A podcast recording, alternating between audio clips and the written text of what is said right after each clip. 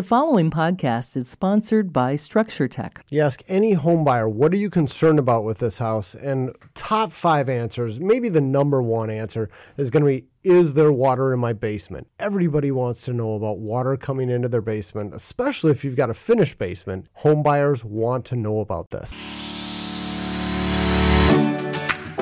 This is Structure Talk, a podcast from Minnesota's most highly rated home inspection company, Structure Tech. We're the people who do home forensics and deliver the unbiased truth about your property. Structure Talk is hosted by our home inspection specialists, Reuben Saltzman, Tessa Murray, and Bill Ulrich.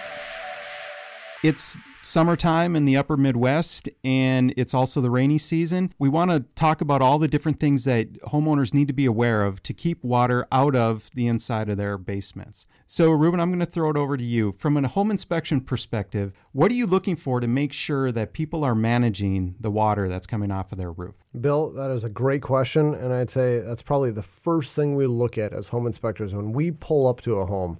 We're driving up slowly. It's that creeper thing my wife hates. She's like, Reuben, quit driving so slowly. You look like a creeper. That's why I pull up to all my home inspections. I go slowly because I'm looking at the roof and I'm looking at all those roof angles, thinking about where water comes off the roof. If you got these big valleys and all the water gets concentrated right to the front door, which it always is, right? Always. Oh my gosh, houses built in the last 20 years or so, that's the only way they do it. You Yep. take all of the front of the house and you make all these valleys and you deposit it right to the front door.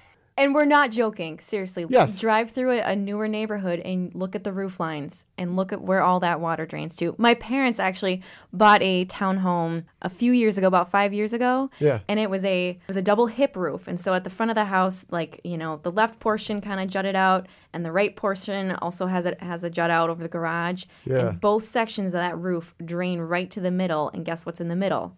Their front door. of course. so every time Yeah. they have to go through, uh, you know, a rainfall to get to their front door when it's raining. all right, sorry. That was a really long answer, Bill. What were you asking? No, just kidding. so that's what we're looking at. The first thing is where does all the water come off the roof? And then from there, how does it get away from the house? We want to make sure that, well, either the ground slopes away or in a perfect world, you're going to have gutters and downspouts and downspout extensions, right? Extensions, keyword. Yes, yes. I said this so many times. Having short downspout extensions is going to be worse than no gutters at all. Because if you got no gutters, the water gets dispersed evenly along the edge of your house. But if you've got short downspout extensions, it concentrates all that water right to a corner, right to one area. That's always where water comes in, right? I think for me, I live in the city and I've got about six feet of land in between my house and my neighbor's house. And all of us in the neighborhood are flat. There's nowhere for this water to go. And I've sloped it, whatever, three feet towards the center lot line. What am I supposed to do in this situation? Well, there's a couple different options. If your neighbor's really close to you, one thing you could do is create a swale, right? Yeah. A swale is uh, like a little ditch between your property and your neighbor's property. And you can get that slope away from your house and drain that water into this swale that can then take the water away from your foundation. Yeah, either to the front or the backyard, either one. Yeah. The other one, and this is usually I, I tell people on the backside of a hill, is to have exterior drain tile basically. I mean, some people call it a French drain. It's not quite an accurate term, but it's corrugated, perforated plastic piping buried right below the surface of the ground and it wraps around the house. So water cascading down the hill is going to fall down into this piping and then it gets distributed around the sides of your house and deposited out in the front yard somewhere. That's a really good way of dealing with it. And it's not that difficult to put that stuff in either. So, do you have to worry about that type of drain getting clogged? How do you maintain it? Yeah, it certainly can get clogged. It depends on what you put on top of it. I mean, ideally, when it gets installed, now we're getting into design here, mm. but ideally, when it gets installed, you put a sock around the stuff. They even sell these socks. You can get big, thick socks that are like the, the same width of the drain tile, and it's got foam beads in there to help it from getting clogged. Another way is, is to just fill in that ditch with class five rock. It means you've got big chunks mixed in with little chunks. And then over the top of that, you have a lot more rock. I mean, if you just use dirt, especially if you've got really tightly packed dirt like clay, Clay. um, that's going to clog the stuff up for sure. So you want to fill it in with something else that's a lot more porous, like like sand. And don't try to grow grass over the top of it. It's not going to work. You need to incorporate this into your landscape. There's just not enough material there. It, it's not porous enough. It's going to clog the drain tile. So we're managing the exterior fine, eh, but I'm still seeing water kind of seeping in. Now what? Well, if you have done everything you can do on the exterior, you've added the gutters, you've maintained them, you've got proper downspout extensions, good grading, you're still having these issues with water intrusion, well, the next step is to remove that water once it gets into the house. If you've done all these things on the outside and you still have a wet basement, you can add drain tile and a sump basket with a pump in it that will pump that water out of your basement. And how does that work? Well, you'll have a company come, they will chop up the floor, the concrete floor in your basement around the perimeter of the foundation. How far in? Where the footing is, typically six to 12 inches into the, the floor, and lay this perforated, corrugated pipe around the perimeter of your foundation. And that pipe will collect the water that comes in and drain it into a basket. And then there's a pump that's installed in that basket that will pump that water out out of the house into the yard.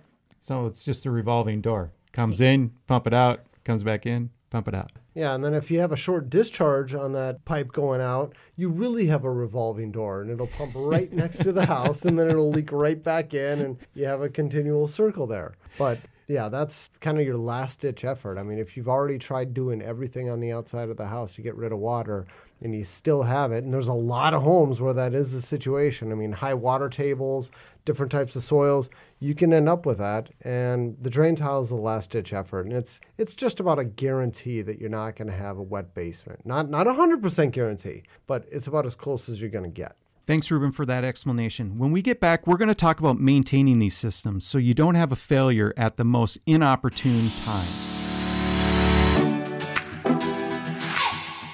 You're listening to Structure Talk, brought to you by Structure Tech, the most highly rated home inspection company in the Midwest. Delivering to you the unbiased truth about your home.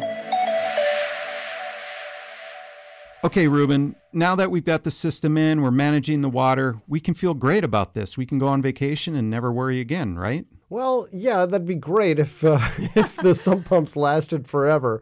And They you know, don't? I always joke that it's not if your sump pump it's going to fail, it's when. They all fail at some point. They, they they have a finite life, and the first point of failure that just about everybody's going to experience is your power going out. When is the power most likely to go out? It's when you got a big storm. And when do you most need your sump pump? During that big storm. So power goes out. What do you do now? I mean, do you get the family down there and start getting buckets and bucket it out? I've, I've talked to people who have done that before. Or maybe even better is you have a backup system installed. And that's what I recommend. I mean, anytime I do a home inspection and I find a sump system and it's active, and my definition of active is there's water in the sump basket, it's not bone dry. If there's an active system, I recommend putting in a backup system. Is this a whole second pump or what's the backup? Yes, it is. On the very low end of protection, you could just put an alarm in. You can get like a little, you know, $8 alarm and it sounds off if the water level gets too high.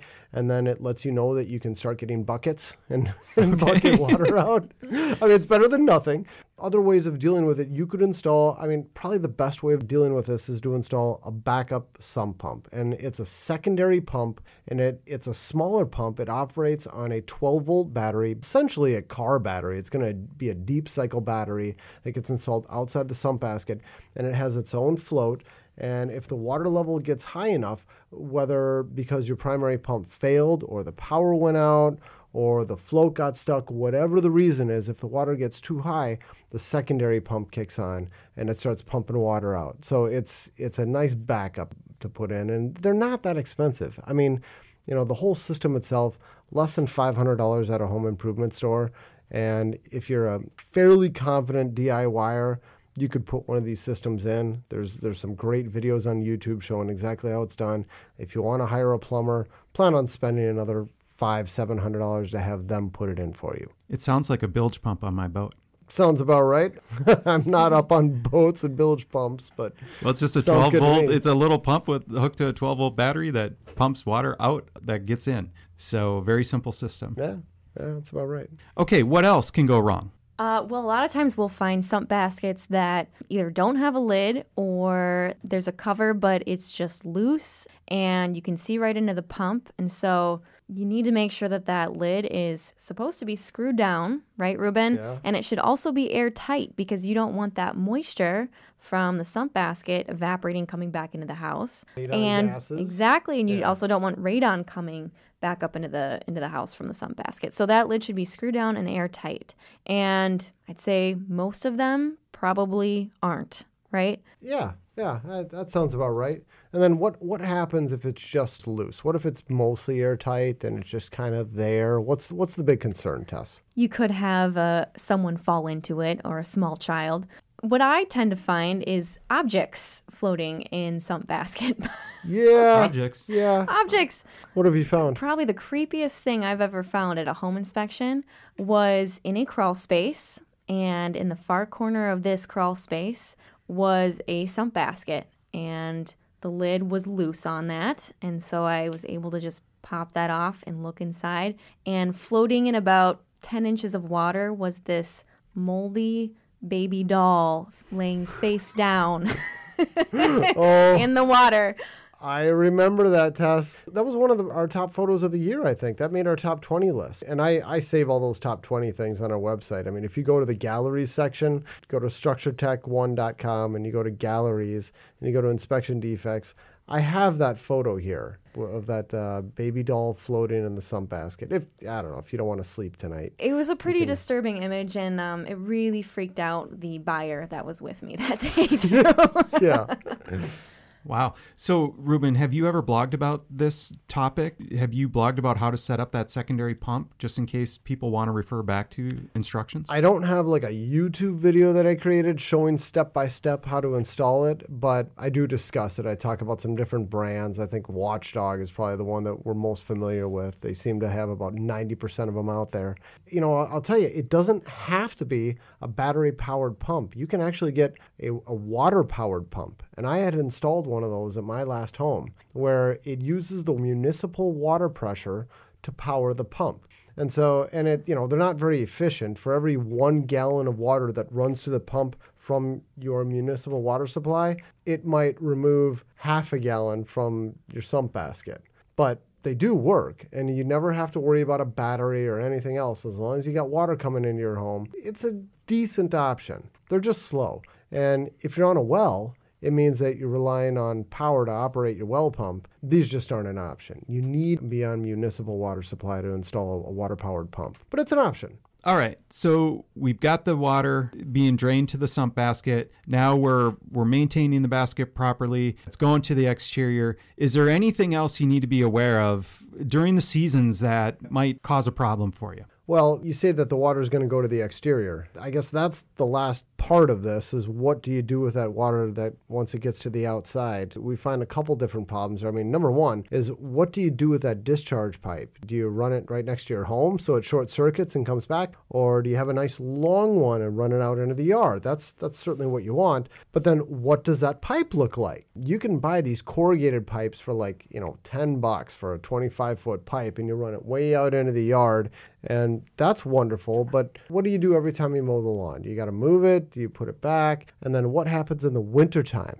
Now that's that's a huge one. And th- there's this idea that some pumps don't run in the winter, and they, they mostly don't run in the winter, but it's only mostly. Uh, they, they still will run periodically. And I experienced that myself. What happened? I came downstairs, you know, first thing in the morning, 5 a.m. or whenever I came down, I go sit at my computer and I hear this buzzing noise, just this whirring noise on the other side of the basement. I didn't pay any attention to it. But after about like a half hour sitting down there, I started wondering, what the heck is that noise? I started waking up. I go into the basement and check it out, and it's my sump pump. It had been running like all night, I suspect. oh my gosh. Nonstop trying to pump water out of my sump basket, but I've got one of those corrugated pipes on the outside of my home. It's the dead of winter. It's filled with ice, and the water's not going mm. anywhere.